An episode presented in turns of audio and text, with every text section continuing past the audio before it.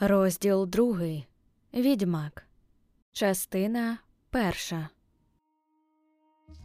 Потім казали, що чоловік той прийшов у місто з півночі через браму линварів. Примітка автора линвар. Ремісник, який виготовляє мотузки, шнури, линви. Ішов пішки, а нав'юченого коня вів заповід. Стояло пізнє пообіддя. І крам линварів та римарів було замкнено, а вуличка була порожньою.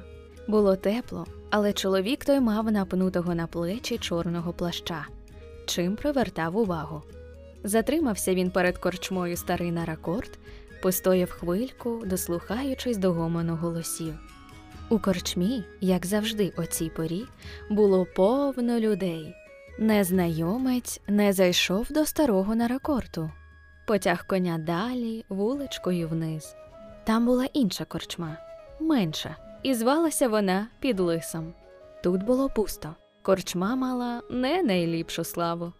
Корчмар підняв голову від діжки з квашеними огірками і зміряв гостя поглядом. Чужинець, все ще у плащі, стояв перед шинквасом рівно, нерухомо, мовчав. Що дати? Пива, сказав незнайомець. Голос мав неприємний. Корчмар обтер руки полотняним фартухом та наповнив кухоль. Кухоль був надщербленим. Незнайомець не був старим, але волосся мав майже біле. Під плащем він носив потертий шкіряний кубрак, шнурований під шиєю та на плечах. Примітка автора кубрак, рід верхнього одягу, грубий простий кунтуш, куртка із довгими полами. А коли стягнув плаща, Усі помітили, що на спині, на паску мав меча. Не було у тому нічого дивного. У визимі чи не всі ходили зі зброєю, тільки от ніхто не носив меча на спині, ніби лук чи колчан. Незнайомець не всівся за стіл поміж нечисленними гостями, а й далі стояв біля шинквасу, міряючи хазяїна пронизливим поглядом, сьорбнув із кухля. Шукаю кімнату на ніч. Не маю буркнув корчмар, зиркаючи на чоботи незнайомця, закурені та брудні. У старому на ракорті спитайте. Я волів би тут. Не маю. Корчмар нарешті впізнав акцент незнайомця. То був рівієць. Заплачу, промовив чужинець тихо, мов би вагаючись. Саме тоді й розпочалася та паскудна історія. Віспуватий бурмило, котрий похмуро спостерігав за незнайомцем із тієї самої миті, як той увійшов, устав і приступив до шинквасу. Двійко його приятелів стали позаду, на відстані двох кроків. Нема місця, гультіпако, сволоторі війська. чвиркнув віспуватий, ставши впритул до незнайомця. Нам тут, у візимі, такі, як ти, не потрібні. Це порядне місто. Незнайомець узяв кухля та відсунувся. Глянув на корчмаря, але той відвів очі. Йому би на думку не спало захищати рівійця. Зрештою, хто тих рівійців любить? Кожен ревієць злодій, вів далі віспуватий, дихаючи пивом, часником і злістю. Чуєш, що кажу, вилупко? Не чує. Йому вуха лайном позакладало, сказав один із тих задніх, а другий зареготав. Плати й вали звідси, вирискнув подзьобаний. Незнайомець тільки тепер подивився на нього. Пиво доп'ю.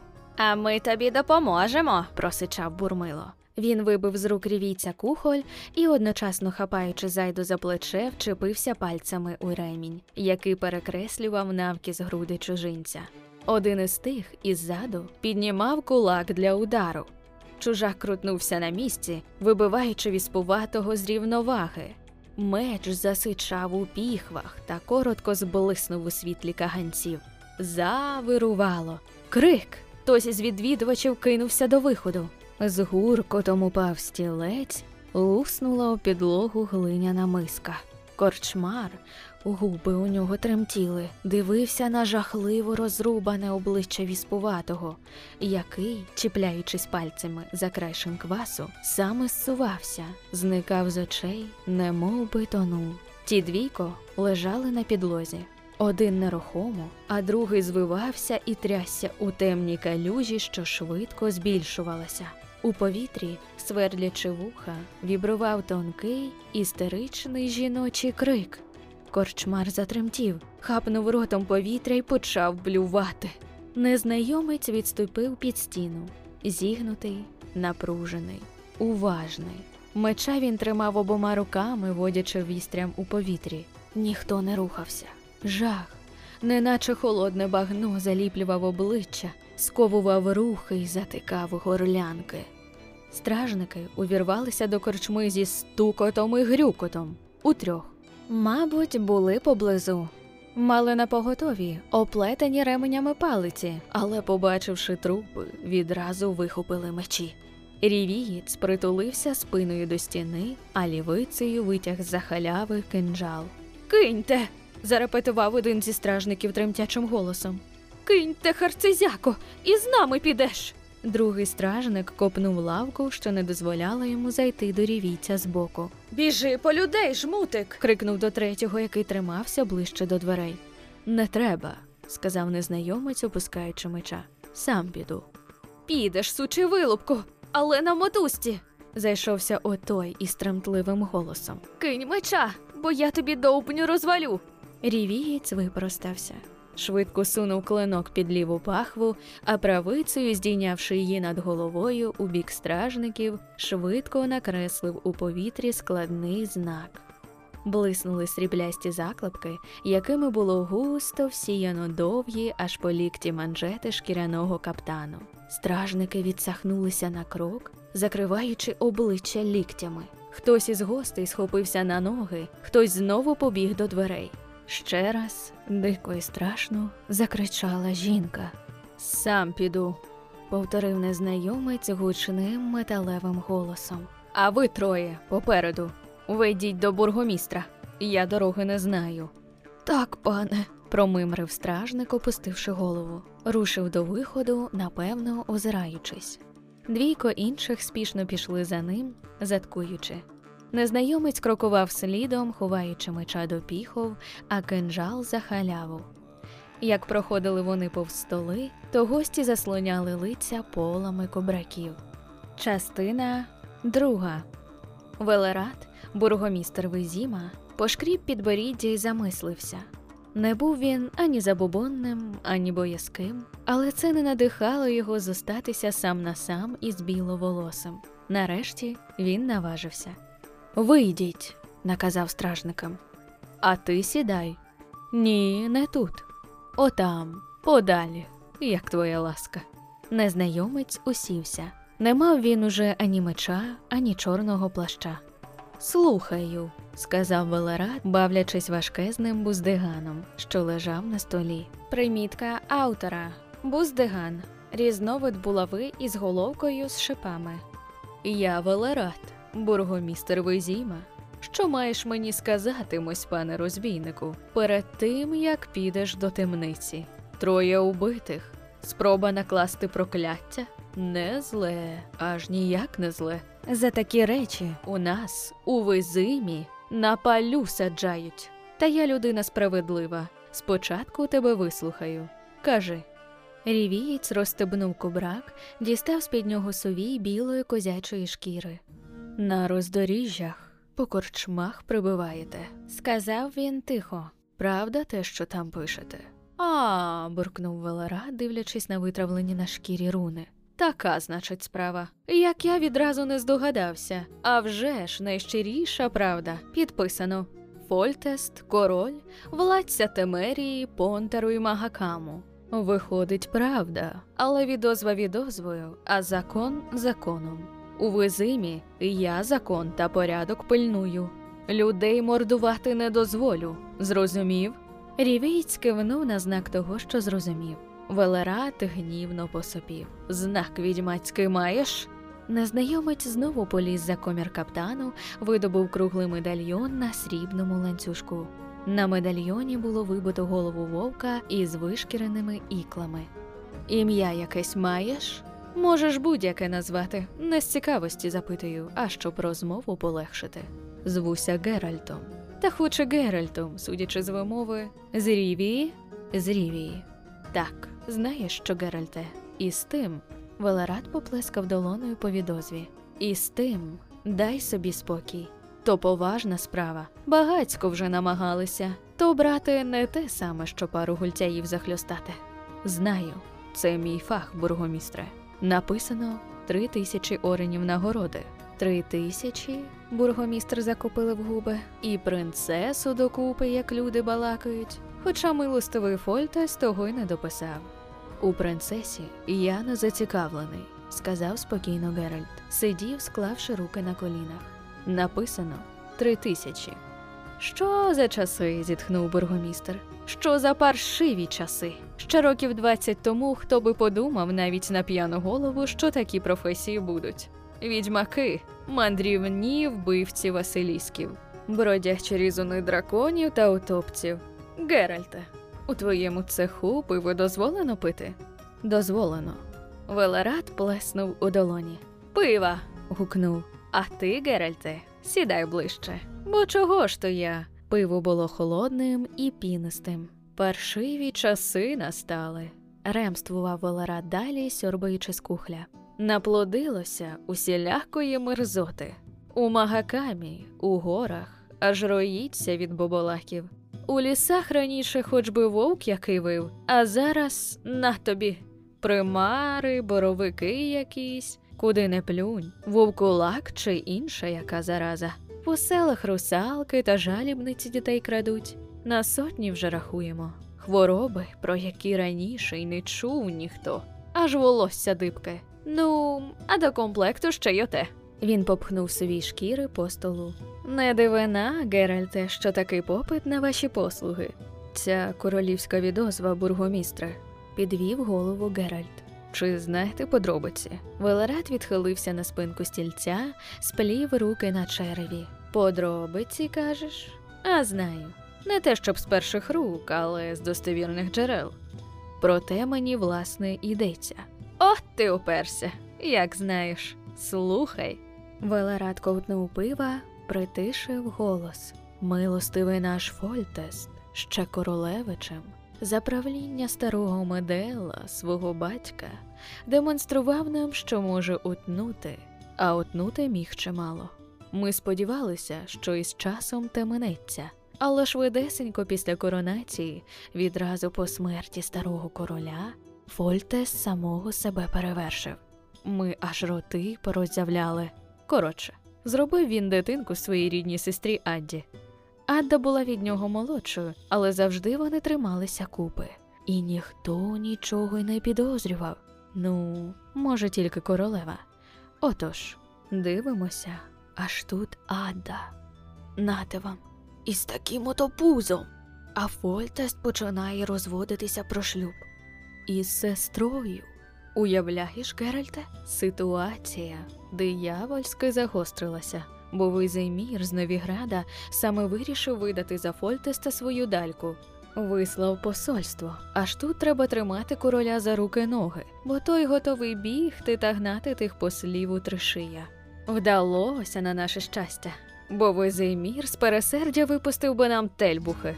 Потім, не без допомоги Адди, яка зуміла вплинути на свого братуся, вдалося знеохотити щеня від швидкого шлюбу. Ну а потім Адда народила у належний час. А як же? А тепер слухай, бо починається. Те, що народилося, бачив небагацько хто. Але одна повитуха вискочила з вікна вежі, а у другої потьмарився розум, і вона й досі ходить зателепкувата. Думаю, що виродок був не вельми гожий. Була це дівчинка. Зрештою, вона відразу ж померла, бо ніхто, як мені здається, не поспішив перев'язати пуповини. Ада, на своє щастя, пологів не пережила. А потім, брате, Фольтест укотре вчинив дурню. Виродка треба було відразу спалити. Або я знаю, закопати десь на відлюді, але не ховати у саркофазі у підземеллях палацу. Запізно тепер бідкатися. Геральт підвів голову. У будь-якому разі треба було прикликати когось із відунів. Ти про тих здирників із зірками на капелюхах? А як же? Злетілося їх із десяток. Але вже потім, як стало зрозуміло, що у тому саркофазі лежить, і що з нього ночами вилазить. А вилазити почало не відразу, ні. Сім років після поховання була тиша. Аж тут якось уночі, на місяць у повній, крик у палаці, вереск, безлад. Що тут довго говорити? Ти на тому знаєшся, та й відозву читав. Немовля у труні підросло, та не абияк, а зуби в нього стали такі, що жах. Одним словом, стрига. Шкодую, що ти трупів тих не бачив, як я. Тоді обминав би ти візім стороною. Геральт мовчав. У ті часи, продовжував Велерат, Фольтест, як я вже казав, закликав до нас цілу громаду чаклунів. Галготали вони один поперед одного, мало не побилися отими своїми ціпками, що вони їх носять. Напевно, аби псів відганяти, коли їх ними цькують. А я так вважаю, що цькують регулярно. Перепрошую, Геральте, якщо маєш іншу думку про чародіїв. При твоєму фахові, напевне, маєш, але як на мене, то дармоїди вони і дурні. Ви, відьмаки, серед людей зужили більшої довіри, бо ви, як би то сказати, конкретні. Геральт усміхнувся, але не прокоментував. Та до справи. Бургомістр зазирнув у кухоль і долив собі рівійцю. Деякі поради чаклунів здавалися мені аж ніяк не дурнуватими.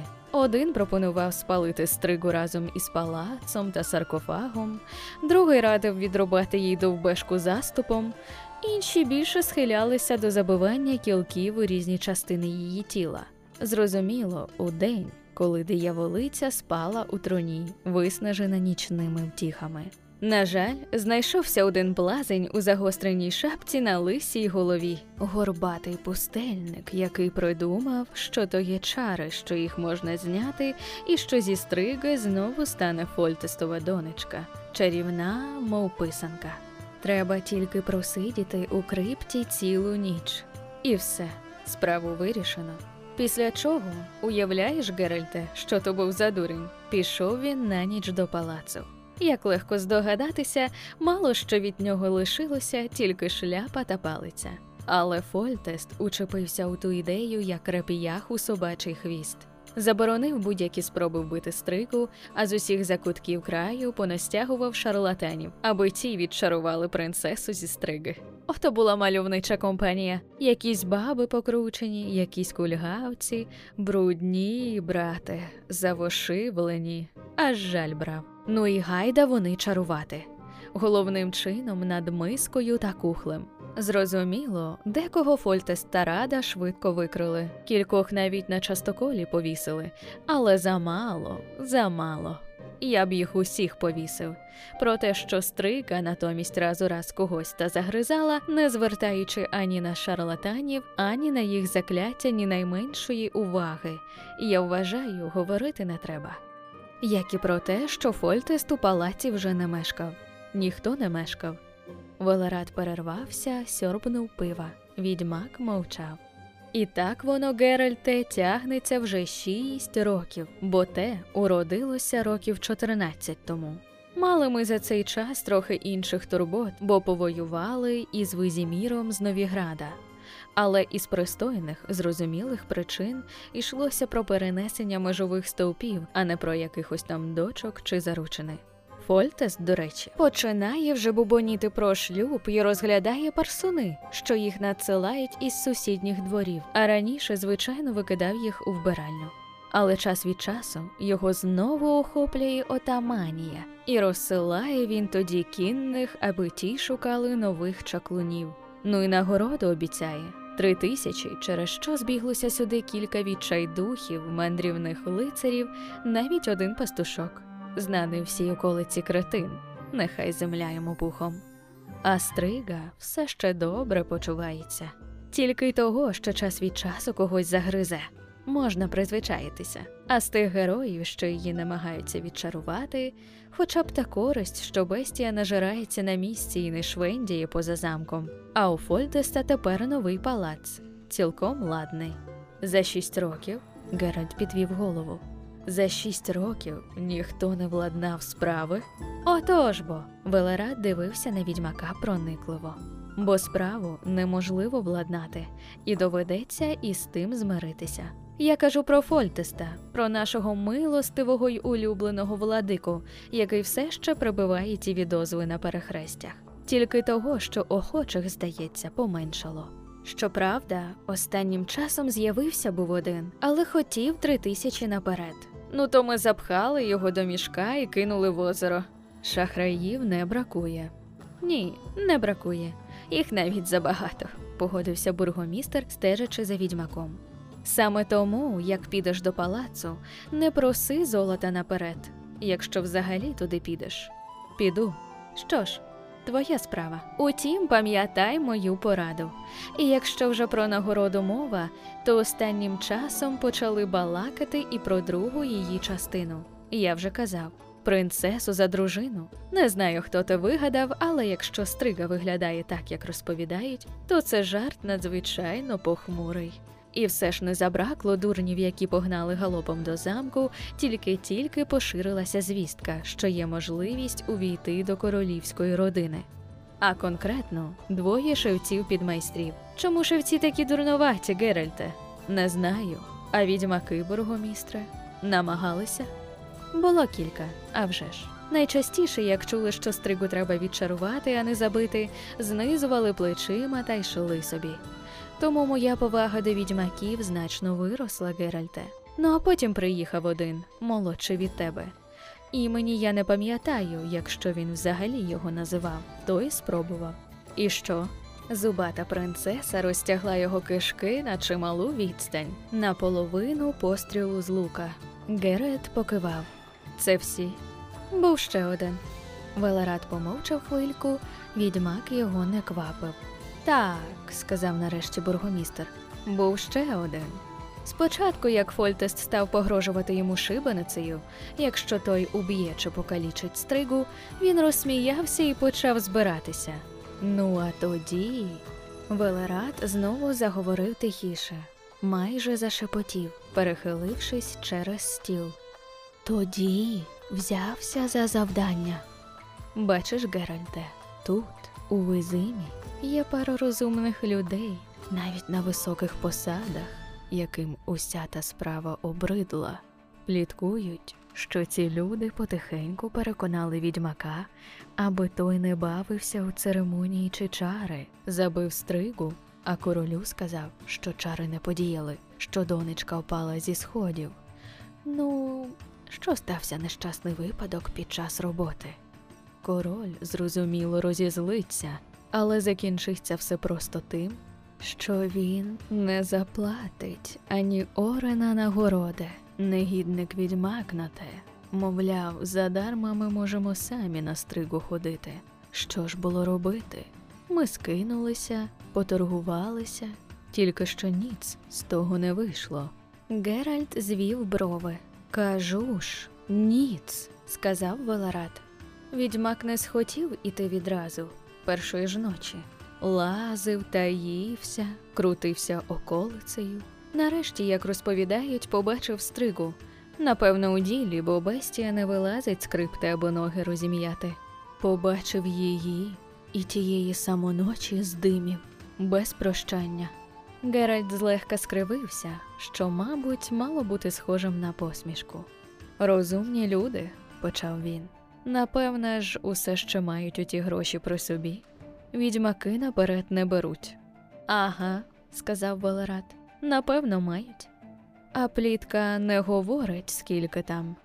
Велерат вишкірився. Одні подейкують вісімсот. Геральт похитав головою. Інші, буркнув бургомістер, говорять про тисячу. Небагато, особливо взявши до уваги, що плітки завжди перебільшують. Король, врешті-решт, дає три тисячі. Не забувай про наречену, глузливо відказав Велерат.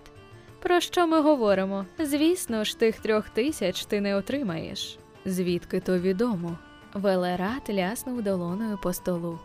Геральте, не псуй моєї думки про відьмаків. Це ж триває вже понад шість років. Стрига порішає з півсотні людей щорічно, тепер менше, бо всі тримаються від палацу подалі. Ну, брате, я вірю у чари, багацько бачив, і вірю до певної, звісно ж, міри у можливості магів та відьмаків. Але й з тим відчаруванням це ж дурня, вигадана горбатим і зашмарканим мандрівним дідом, який ошалів від пустельницького їдла. Дурня, і у дурню ту не вірить ніхто, окрім Фольтаста. Ні, Геральте, Адда народила стригу, бо спала разом із власним братом. Така вона правда, і жодні чари тут не зарадять. Стрига жере людей, як воно у стриг заведено, і її треба правильно і без церемоній вбити. Слухай, два роки тому кмети з якогось там задуп'я під магакамом, у яких дракон жер овець, пішли купою, забили його ломами і навіть не вважали за доцільне тим похвалятися. А ми тут, у визімі, чекаємо дива і замикаємо на засув двері, як місяць у повні. Або ж прив'язуємо злодіїв до стовпа перед замком, розраховуючи, що тварюка нажереться і повернеться до труни. Непоганий метод, посміхнувся відьмак. Злочинність скоротилася ані трохи. До того нового палацу. Це куди? Проведу тебе особисто. Що там із пропозицією від розумних людей? Бургомістре, сказав Геральт, навіщо поспішати? Адже й насправді може статися нещасний випадок під час роботи, незалежно від моїх намірів. Тоді розумні люди мають подумати, як уберегти мене від гніву короля і приготувати ті 1500 оронів, про які подейкують. Мала бути тисяча. Ні, пане Велераде, сказав відьмак рішуче. Той, кому ви давали тисячу, втік лише подивившись на стригу, навіть не торгувався, а це значить ризик куди більший, аніж на тисячу. А чи не більший він за півтори, подивимося. Звичайно, я спочатку попрощаюся. Велерат почухав голову. Геральте, тисяча двісті? Ні, бургомістре, це нелегка робота. Король дає три, а мушу я вам сказати, що інколи відчарувати легше, аніж убити. Кінець кінцем, один із моїх попередників забив би стригу, якби це було так просто. Чи ви вважаєте, що вони дали себе загризти лише тому, що боялися короля? Добре, брате. Велерат похмуро кивнув. Домовилися. От тільки перед королем, ані чи чирк про можливість нещасного випадку під час роботи. Щиро тобі раджу. Частина третя. Фольтест був ходорлявим, мав гарне, занадто гарне обличчя. Не було йому ще й сорока, як вирішив відьмак. Сидів король на стільці Карлі, вирізбленім з чорного дерева, простягнувши ноги у бік каміну, біля якого грілися два пси. Поряд на скрині сидів старший кремезний бородань. За королем стояв іще один, багато вдягнений, із бундючним виразом на обличчі.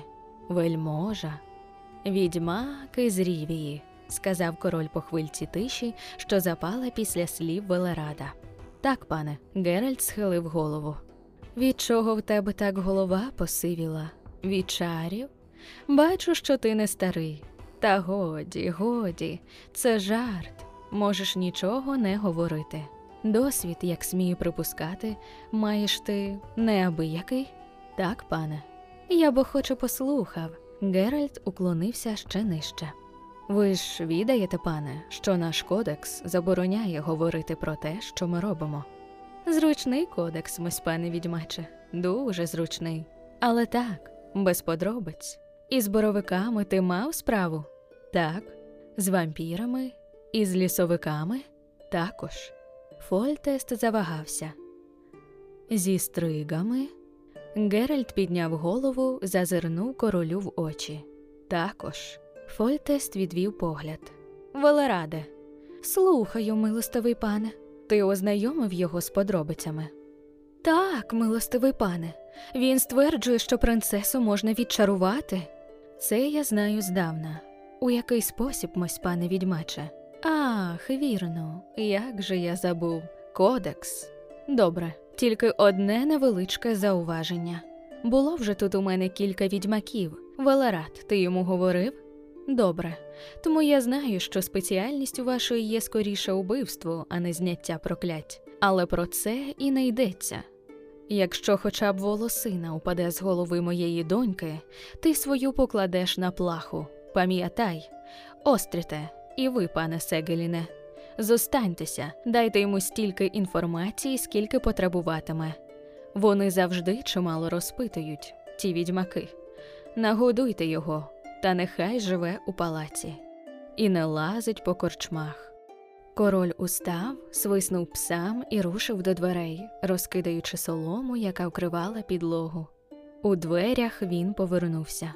Якщо тобі все вдасться, відьмаче, нагорода твоя. Може, ще докину щось, якщо добре справишся. Звичайно, балачки поспільства населення про одруження з принцесою не мають і слова правди. Ти ж не думаєш, що я віддам доньку за першого ліпшого приблуду? Ні, пане, не думаю. Добре, це доводить, що ти розумний.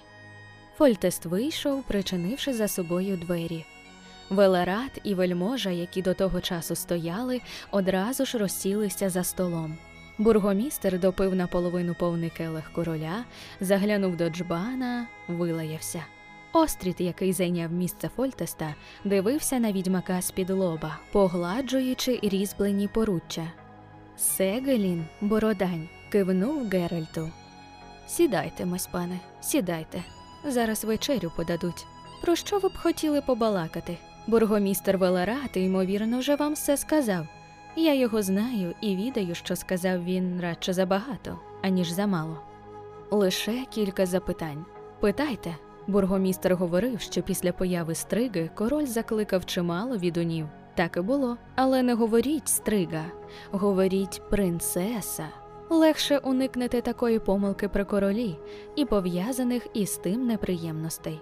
Чи серед відунів був хтось відомий, уславлений?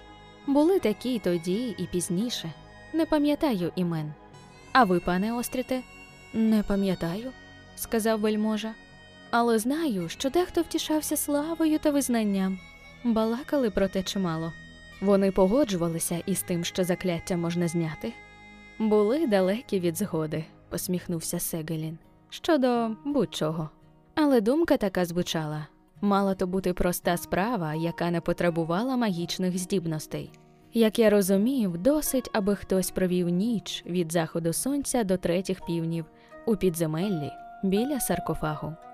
Справді, проста, пирхнув Велерат. Я хотів би почути опис принцеси. Велерат схопився зі стільця. Принцеса виглядає, наче стрига, проривів. Як найбільш стриговата стрига, про яку я чув. Її високість королівська донька, проклятий виродок, має чотири лікті зросту, нагадує барильце пива, має пащеку від вуха до вуха, повну зубів стелетів, червоні буркала та руді патли, лаписька із пазурами, неначе у лісового кота, висять до самої землі. Дивно, що ми не почали ще розсилати мініатюри до дружніх дворів. Принцесі, хай її зараза вдушать, вже чотирнадцять. Час подумати про сватання за якогось принца. Вгамуйся, бургомістре, зморщився Острід, поглядаючи у бік дверей. Сегелін злегка посміхнувся. Опис, хоча й живописний, проте досить точний. А саме те, мись, пане відьмаче, і мав на увазі вірно. Велерат забув додати, що принцеса рухається із неймовірною швидкістю, і що вона набагато сильніша, ніж можна подумати, судячи з її росту та статури. А те, що їй 14, це факт, якщо воно істотно. Істотно, сказав відьмак. Чи напади на людей відбуваються тільки за повного місяця? Так, відповів Сегелін, якщо вона нападає поза старим палацом. У палаці люди гинуть завжди, незалежно від фази місяця. Але назовні вона виходить тільки під час повні, та й те не кожної. Чи був хоча б один випадок нападу в день? Ні, вдень не було. Вона завжди пожирає жертви. Велерат сплюнув на солому.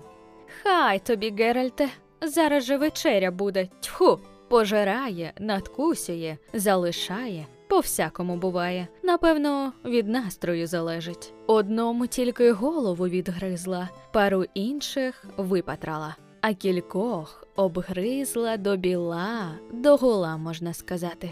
Така вже мать її. Обережно, Велераде, сикнув Острід. Простри губовки, що захочеш, але Адди не ображай при мені, бо при королі не посмієш. Чи був такий, на кого вона напала, а той вижив? запитав відьмак, здавалося, не звертаючи уваги на вибух вельможі. Сегелін й Острід перезирнулися. Так, сказав Бородань. На самому початку, шість років тому, кинулася вона на двох солдатів, які стояли біля крипти на варті. Одному вдалося втекти. І пізніше утрутився Велерат, мірошник, на якого вона напала під містом. Пригадуєте? Частина четверта. Мірошника привели на другий день, пізно ввечері, до кімнатки над Кордегардією, де поселили відьмака. Примітка автора Кордегардія приміщення для стражі, здебільшого біля чи над брамою замку чи міста. Привів його солдат у плащі із відлогою. Розмова результатів майже не дала. Мірошник був переляканий, белькотів, затинався. Більше відьмаку сказали його шрами. Стрига мала чималий розмах щелеп і насправді гострі зуби. На диво довгі верхні ікла чотири, по два з кожного боку. Пазурі, напевне, гостріші, аніж у дикого кота, хоча й не такі криві. Зрештою, тільки тому мірошнику і вдалося вирватися. Скінчивши огляд, Геральт кивнув мірошнику й солдату, відпустивши їх. Солдат випхав хлопа за двері і скинув відлогу. То був Фольтест власною персоною. Сиди, не вставай, сказав король. Візит неофіційний. Ти задоволений розвідкою? Я чув, що ти був у замку у полудень. Так, пане, коли візьмешся до справи? До повного місяця ще чотири дні після повні. Бажаєш спочатку придивитися? Немає такої потреби. Але наїдена принцеса буде менш рухливою. Стрига, майстре, стрига. Не гратимемося у дипломатію. Принцесою вона тільки но буде. Зрештою, про те я й прийшов із тобою порозмовляти. Відповідай неофіційно, коротко і ясно буде чи не буде. Тільки от не прикривайся аніяким там кодексом. Геральт потер чоло, і я королю підтверджую, чари можна зняти. І якщо не помиляюся, то дійсно, провівши ніч у замку. Треті півні, якщо застануть стригу поза саркофагом, ліквідують прокляття. Так, звичайно, зі стригами й чинять. Так просто? Це не просто. Треба ту ніч пережити. Це раз. Можуть, крім того, бути відхилення від норми. Наприклад, не одна ніч, а три. По черзі. Також є випадки, ну, безнадійні. Так, підвищив голос Фольтест. Я це від декого весь час чую. Убити потвору, бо то невиліковний випадок. Майстре, я впевнений, що із тобою вже розмовляли. Га? Зарубати людожерку без церемоній одразу, а королю сказати, що на то не було іншої ради. Король не заплатить, ми заплатимо. Дуже вигідний варіант і дешевий, бо король накаже відтяти відьмаку голову чи повісити його, а золото залишиться у кишені. А король справді накаже відтяти відьмаку голову, скривився Геральт. Фольтест деякий час дивився рівійцю у вічі. Король і сам не знає, сказав нарешті. Але враховувати таку можливість відьмаку, гадаю, варто. Тепер хвилину помовчав Геральт. Я маю намір зробити все, що в моїх силах, сказав нарешті. Але якщо все піде погано, то я буду боронити своє життя. Вам, пане, також варто враховувати таку можливість. Фольтест устав. Ти мене не зрозумів.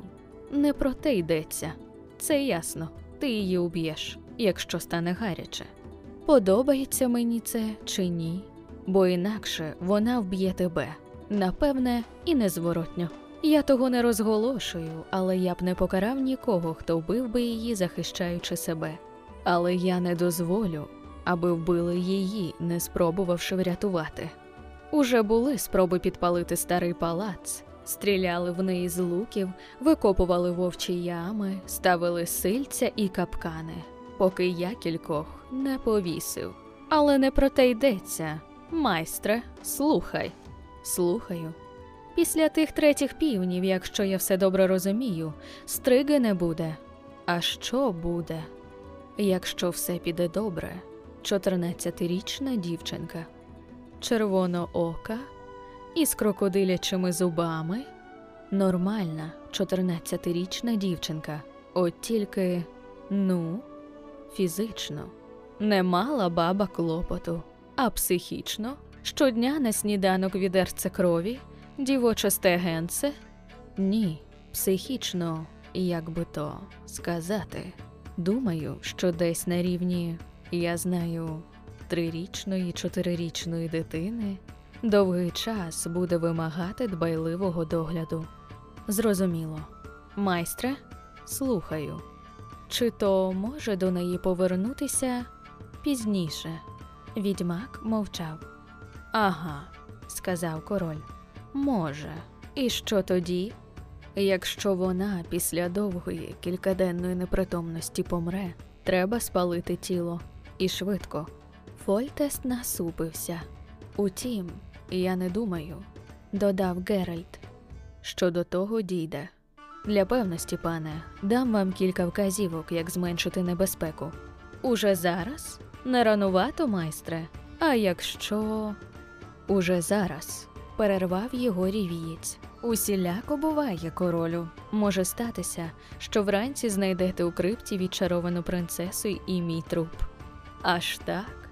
Попри мій дозвіл на захист, який тобі здається не дуже й потрібний. Це серйозна справа, королю. Ризик великий, тому слухайте. Принцеса завжди мусить носити на шиї сапфір. Краще за все інклюз на срібному ланцюжку. Завжди, удень й уночі. Що таке інклюз? Сапфір із бульбашкою повітря всередині каменя. Крім того, у кімнаті, де вона буде спати, треба час від часу спалювати у каміні гілочки ялівцю, ліщини та жарновця. Фольтест замислився. Дякую тобі за поради, майстре. Дотримаюся їх, якщо. А тепер ти послухай мене уважно. Якщо ти зрозумієш, що випадок безнадійний, уб'єш її. Якщо знімеш прокляття, а дівчина не буде нормальною. Якщо ти будеш мати хоча б тінь сумнівів, чи вдалося це тобі повністю, уб'єш її також. Не бійся, нічого тобі не загрожує з мого боку. Я кричатиму на тебе на людях.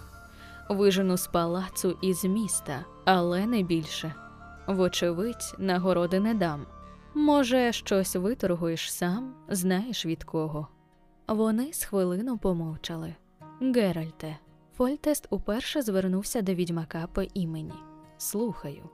Скільки правди у балачках, що дитина виявилася саме такою, бо Адда була моєю сестрою.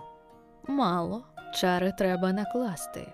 Жодне закляття не накладається саме по собі. Але я вважаю, що ваш зв'язок із сестрою був причиною накладання чарів, а тому і кінцевого результату. Так я і думав. Так говорив дехто з відунів, хоча й не всі. Геральте, звідки беруться такі справи? Чари, магія? Не знаю, королю. Відуни вивчають причини цих явищ. Для нас, відьмаків, досить і знання, що сконцентрована воля може такі явища викликати, а ще знання, як їх перемагати, убиваючи найчастіше. Зрештою, за це нам найчастіше й платять. Мало хто бажає знімати прокляття королю. Як правило, люди хочуть просто берегти себе від загрози. А якщо на совісті потвори є жертви, то з'являється ще й мотив помсти. Король підвівся, зробив кілька кроків по кімнаті, затримався перед мечем відьмака, що висів на стіні. Цим? запитав він, не дивлячись на Геральта. Ні, той на людей. Я чув. Знаєш що, Геральте, я піду з тобою до крипти. Виключено. Фольтест повернувся, очі його заблищали. Чи ти знаєш, чаклуне, що я її не бачив ані після народження, ані потім. Я боявся. Можу її вже ніколи не побачити, вірно? Я маю право хоча б подивитися, як ти станеш її убивати. Повторюю, виключено. Це певна смерть. Для мене теж, якщо я послаблю увагу, волю. Ні, королю. Фольтест відвернувся, рушив до дверей. Геральту якусь мить здавалося, що він вийде без слова, без прощального жесту. Але король зупинився, глянув на нього. Ти викликаєш довіру, сказав, хоч я і знаю, який ти крутій. Розповіли мені, що сталося у корчмі. Я впевнений, що ти забив отих опришків виключно для розголосу, щоб вразити людей, мене. Мені зрозуміло, що ти міг угамувати їх без убивства. Боюся, я ніколи не дізнаюся, чи ти йдеш рятувати мою доньку, чи вбивати її. Але я на те не погоджуюся. Мушу погодитися. Знаєш чому? Геральт не відповів. Бо я вважаю, сказав король, що вона страждає. Правда? Відьмак втупив у короля пронизливий погляд. Не погодився, не кивнув, не зробив ані найменшого поруху, але Фольтест знав, знав відповідь. Частина п'ята. Геральт востаннє визирнув у вікно замку.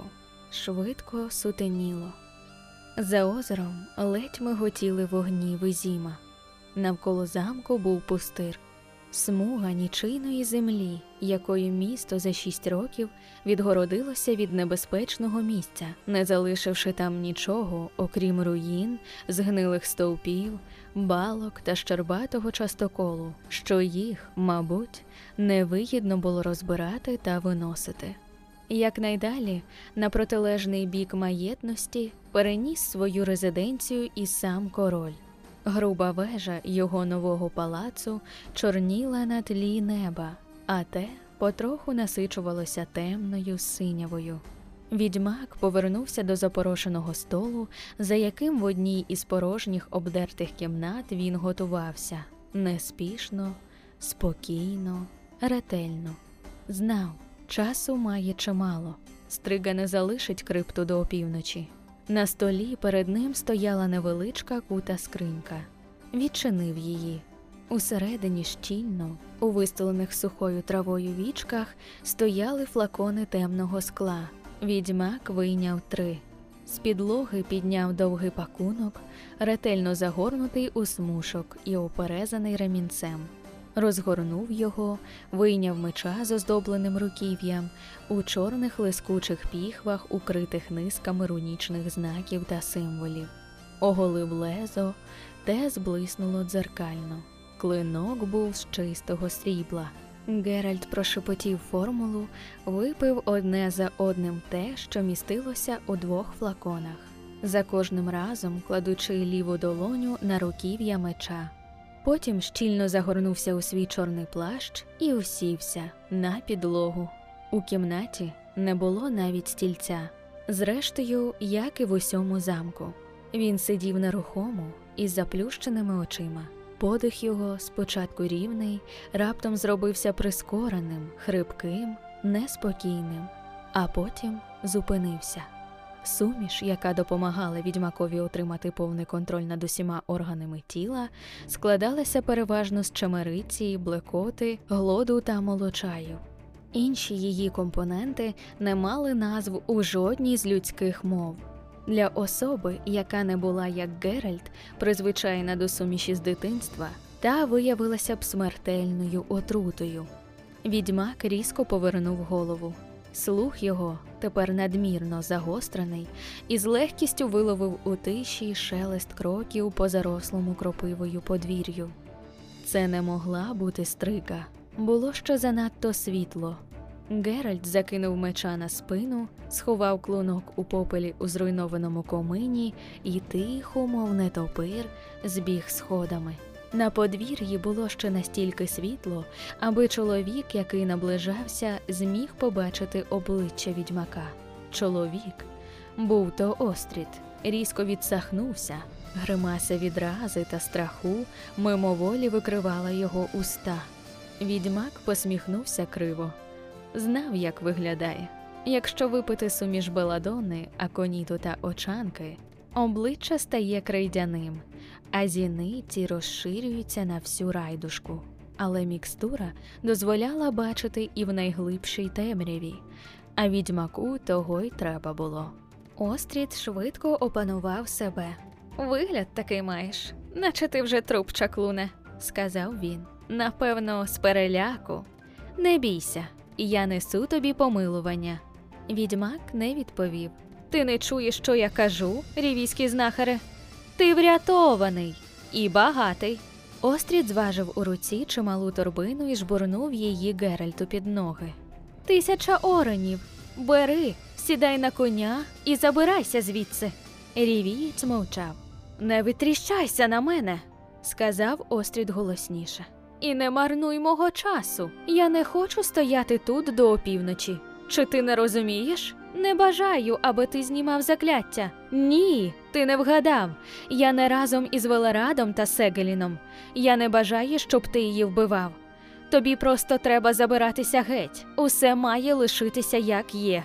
Відьмак не ворухнувся. Не хотів, щоб вельможа зрозумів, наскільки прискорені зараз його рухи та реакції. Швидко сутеніло, і те було йому на користь, бо навіть напівтемрява була занадто яскравою для його зіниць. І чому ж, пане, все повинно залишатися як є? запитав він, намагаючись повільно вимовляти кожне слово. А це Острід пихато задер підборіддя. До дідька мало тебе обходить. А якщо я вже знаю, цікаво. Фольтеста буде легше усунути з трону, якщо стрига дошкулятиме людям іще сильніше. Якщо королівський безум до стобіса остогидне вельможам і простому люду, вірно, я їхав через Реданію, через Новіград. Чимало подейкують про те, що у Визимі дехто дочекатися не може короля Визиміра як визволителя та істинного монарха. Але мене, пане Остріте, не обходять ані політика, ані наслідування тронів, ані палацеві перевороти. Я тут, щоб виконати роботу. Ти ніколи не чув про почуття обов'язку і звичайну чесність про професійну етику. Зважай, до кого мовиш, волоцюго. розлючено гарикнув Острід, поклавши долоню на руків'я меча. Я не звик дискутувати із невідомо ким. Гляньте на нього. Етика, кодекси, мораль. Хто б говорив? Розбійник, що тільки но з'явився, так і повбивав людей. Той, хто уклінно гнувся перед Фольтестом, а за його спиною торгувався із Веларадом наче найманий рубака, і ти насмілюєшся дерти носа пахолку, вдавати відуна, мага, чародія. Геть звідси, поки я тобі плазом по питці не дав. Відьмак навіть не зрушився, стояв спокійно. Це вийдіть звідси, пане Остріте, сказав.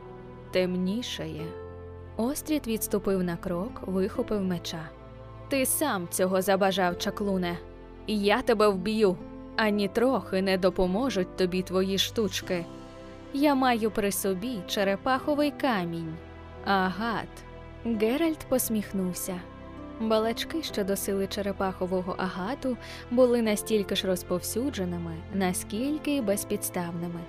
До того ж, відьмак і не думав витрачати сили на закляття ба більше наражати срібний клинок назустріч із лезом остріта. Він прослизнув під вісімки, які виписувало вістря меча, і вигином зап'ястка сріблястими шипами на манжеті вдарив вельможу у скроню. Частина шоста Острід прийшов до тями швидко, поводив навколо очима у цілковитій темряві, помітив, що зв'язаний. Геральта, який стояв поруч, не бачив, але зорієнтувався, де перебуває, і завив протяжно, розпачливо.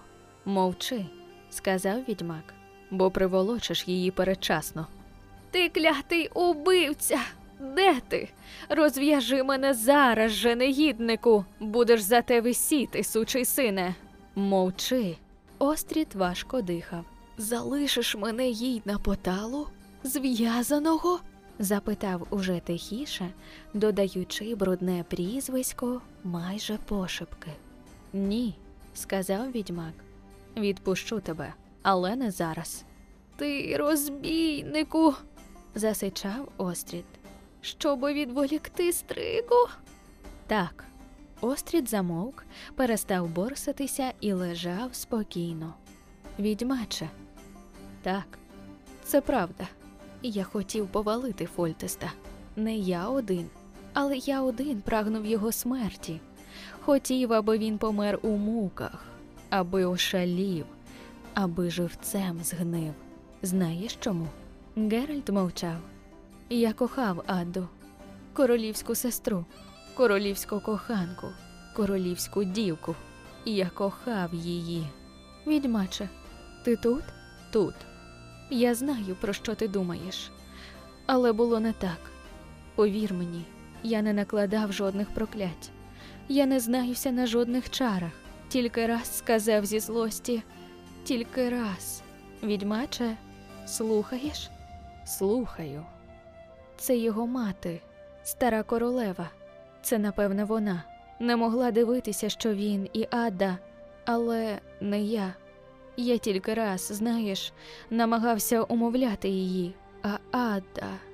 Відьмаче, запаморочилося мені, і я сказав: Відьмаче, то я?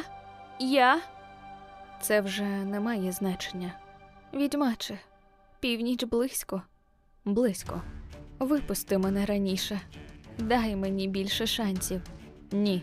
Острід не почув скреготу відсунутої могильної плити, але відьмак почув, нахилився і розрізав кинджалом пута вельможі. Острід, не чекаючи слів, скочив, незграбно пошкультигав, а потім побіг. Очі його вже настільки призвичаїлися до темряви, що він бачив шлях, який вів з головної зали до виходу. І з гуркотом вискочила з підлоги плита, що блокувала вхід у підземелля. Геральт, завбачливо заховавшись за балюстрадою сходів, помітив потворну постать стриги, яка пружно, швидко й безпомилково мчала услід за гупанням чобіт остріта, що віддалявся. Стрига не видавала ані найменшого звуку. Потворний, тремтячий, моторошний виск роздер ніч, струсонув старі мури й тривав, вібрував, то піднімаючись, то спадаючи. Відьмак не міг точно оцінити відстань через загострений слух, але він знав, що стрига наздогнала остріта швидко, занадто швидко. Він вийшов на середину зали і став біля самого входу до крипти відкинув плаща, повів плечима, щоб меч улігся на спині зручніше, натягнув рукавички. Він мав іще трохи часу. Знав, що стрига, хоч і наїдена після останньої повні, не покине труп остріта скоро.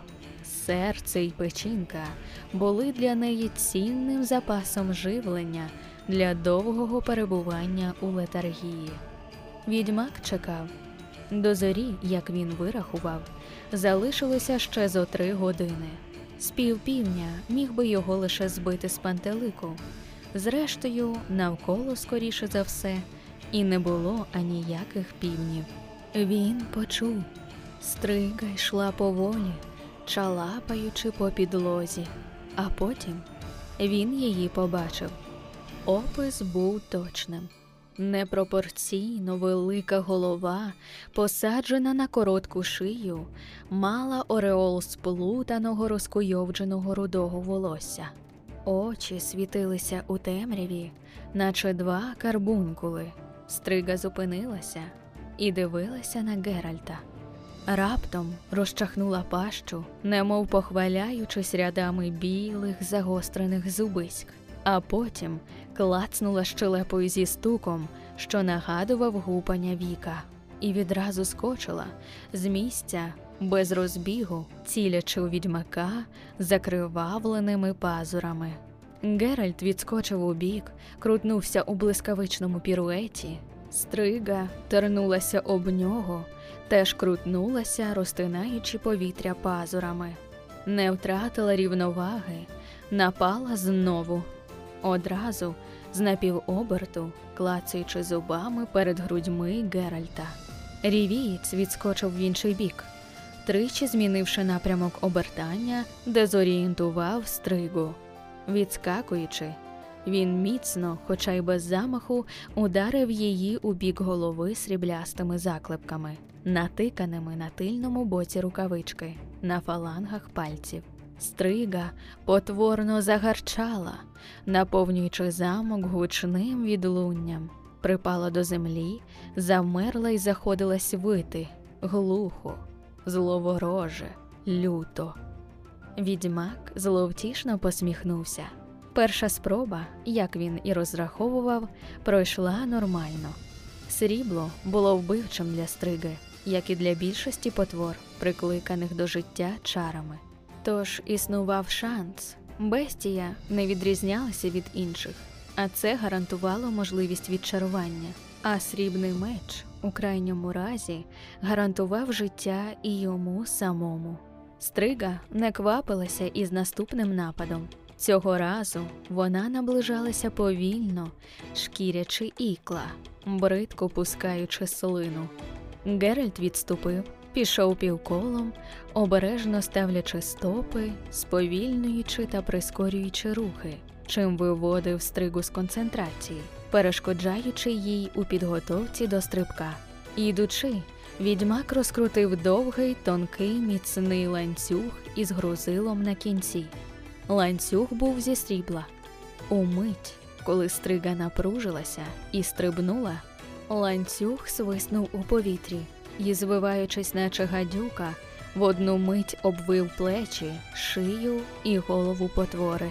Стрига впала на льоту, вискнувши так, що зробилося боляче вухам, борсалася на підлозі, дико ричала. Незрозуміло, чи то від люті, чи то від пекучого болю, якого завдавав їй ненависний метал. Геральт був задоволений. Якби виникла потреба, він міг запросто вбити стригу у цю ж мить, але відьмак не виймав меча. До цього часу ніщо у поведінці стриги не свідчило, що це міг бути отой невиліковний випадок. Геральт відступив на безпечну відстань і, не спускаючи погляду з фігури, яка борсалася на підлозі, почав глибоко дихати, концентруючись. Ланцюг порвався. Срібні ланки дощем сипонули на всі боки, задзеленчали по камінню. Засліплена люттю, виючи, стрига кинулася в атаку. Геральт чекав спокійно. Піднятою правою рукою креслив перед собою знак Аарт. Стрига відлетіла на кілька кроків, наче вдарена молотом, але втрималася на ногах, простягла пазурі, оголила ікла. Волосся її здибилося і залопотіло, неначе йшла вона під різким вітром. Важко, хекаючи, крок за кроком, поволі, йшла, усе таки йшла. Геральт занепокоївся. Він не очікував, що знак цілковито паралізує стригу, але не сподівався, що бестія так легко подолає опір. Не міг тримати знак занадто довго, це надмірно виснажувало, а до стриги залишилося вже тільки з десяток кроків. Він раптово зняв знак і відскочив у бік. Як і очікував, стрига від несподіванки полетіла уперед, втратила рівновагу, перекинулася, послизнулася на підлозі і гепнулася донизу сходами у розчахнутий на підлозі вхід до крипти. Знизу пролунало її потужне виття. Аби виграти час, Геральт заскочив на східці, що вели на галерею. Не дістався навіть середини, коли стрига вистрибнула з крипти. Бігла, наче величезний чорний павук. Відьмак почекав, поки вона забіжить за ним на сходи, після чого перескочив балюстради і приземлився на підлозі. Стрига крутнулася і, відштовхнувшись, полетіла на нього у неправдоподібному, більш ніж десятиметровому стрибку, і вже не давала збити себе з пантелику піруетами так легко. Двічі її пазурі залишили сліди на шкіряному каптані рівійця. Але новий, відчайдушно міцний удар сріблястих заклепок рукавички відкинув стригу, примусив її похитнутися. Геральт, відчуваючи лють, що здіймалася в ньому, хитнувся, вигнув тулуб назад і потужним копняком у бік звалив бестію з ніг. Рик, який та видала, був голоснішим за всі попередні, аж штукатурка посипалася зі стелі. Стрига скочила на ноги, трусячись від непідконтрольної злості та жадоби вбивства. Геральт чекав. Він уже витяг меча й описував ним кола у повітрі, ішов, крутився навколо стриги, пильнуючи, щоб рухи меча не збігалися із ритмом і темпом його кроків. Стрига не стрибала, а наближалася поволі, водячи очима за світлою смугою клинка. Геральт раптово зупинився і застиг із піднятим мечем. Стрига, збита з пантелику, також стала. Відьмак описав вістрям повільне півколо і зробив крок у бік стриги, потім іще один. А потім скочив, крутячи над головою вісімки. Стрига зіщулилася, відступила зигзагом. Геральт знову опинився поруч. Клинок миготів у його руці. Очі відьмака палали ворожим блиском. З застіплених зубів виривався хриплий рик. Стрига знову відступила. Її штовхала назад сила сконцентрованої ненависті, злості та насилля, що випромінювала людина, яка її атакувала. Ті били в неї хвилями, вдиралися до мозку й нутрощів.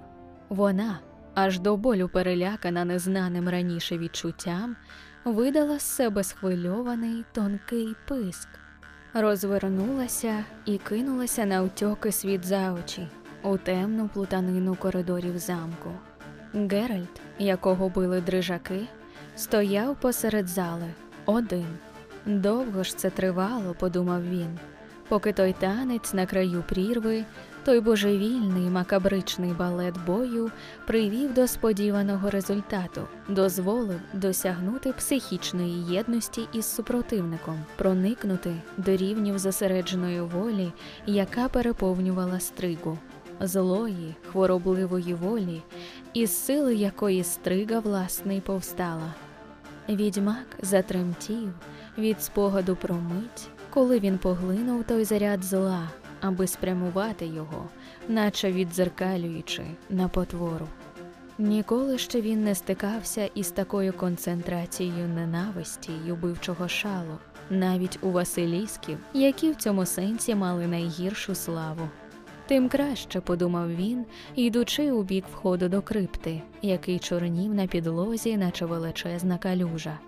Тим краще, тим більший удар отримала сама стрига. Це дасть йому трохи більше часу на подальші дії, поки бестія опритомніє від шоку. Відьмак сумнівався, що його вистачило б ще на одне таке зусилля. Дія еліксирів слабшала, а до світанку було ще далеко. Стрига не повинна дістатися до крипти до зорі, інакше усі його попередні зусилля підуть на марне. Він спустився сходами. Крипта була невеличка і містила три кам'яні саркофаги. На першому від входу кришку було наполовину відсунуто. Геральт витяг з за пазухи третій флакончик і швидко випив його в міст, увійшов у саркофаг і влігся. Той був подвійним для матері і доньки. Тільки він насунув кришку, згори знову почулися ревіння стриги. Геральт ліг горілиць поруч із муміфікованим трупом Адди, а на плиті зсередини накреслив знак Ірден. На груди собі поклав меча і поставив маленьку клепсидру, наповнену фосфоризуючим піском, схрестив руки. Він уже не чув криків стриги, котра бешкетувала у замку. перестав чути будь-що, бо вороняче око і чистотіл почали діяти. Частина сьома. Коли Геральт розплющив очі, пісок у клепсидрі пересипався вже до кінця, і це означало, що летаргія була навіть довшою, ніж належало. Нашорошив вуха і нічого не почув. Його почуття вже нормалізувалися. Він узяв у руку меча, провів долоною по кришці саркофагу, пробубонівши формулу, після чого легенько на півпальця відсунув плиту. Тиша. Він відсунув покришку більше, сів, тримаючи зброю на поготові вистромивши голову над саркофагом. У крипті було темно, але відьмак знав, що на дворі розвиднюється. Він викрасав вогонь, запалив мініатюрний каганець і підняв його, породжуючи на стінах крипти дивні тіні. Порожньо. Він видерся із саркофагу. Усе боліло, задерев'яніле, було зимно. І тоді він помітив її. Лежала горілиць біля саркофагу, гола і непритомна, була скоріше бридкою, худенька, із малими гострими груденятами, брудна, волосся світло руде, сягало їй майже до поясу. Поставивши каганець на кришці саркофагу, він сів на почіпки і нахилився. Губи вона мала бліді, на вилиці чималий синяк від його удару. Геральт зняв рукавички, відклав меч і безцеремонно задер їй пальцем верхню губу. Зуби були нормальні. Потягнувся до її руки, заплутаної у скуйовдженому волоссі. Ще до того, як намацав долоню, побачив розплющені очі, але пізно. Вона хльоснула його пазурами по шиї, розітнула глибоко, кров бризнула їй на обличчя. Завила, цілячи другою рукою в очі. Він упав на неї, перехоплюючи зап'ястки обох рук, притискаючи їх до підлоги. Вона клацнула зубами вже за короткими, біля його лиця. Він ударив її лобом в обличчя, притис сильніше. Вона вже не мала колишньої сили, тільки звивалася під ним, вила, випльовуючи кров, його кров, що заливала їй рота. Кров витікала швидко, не було часу.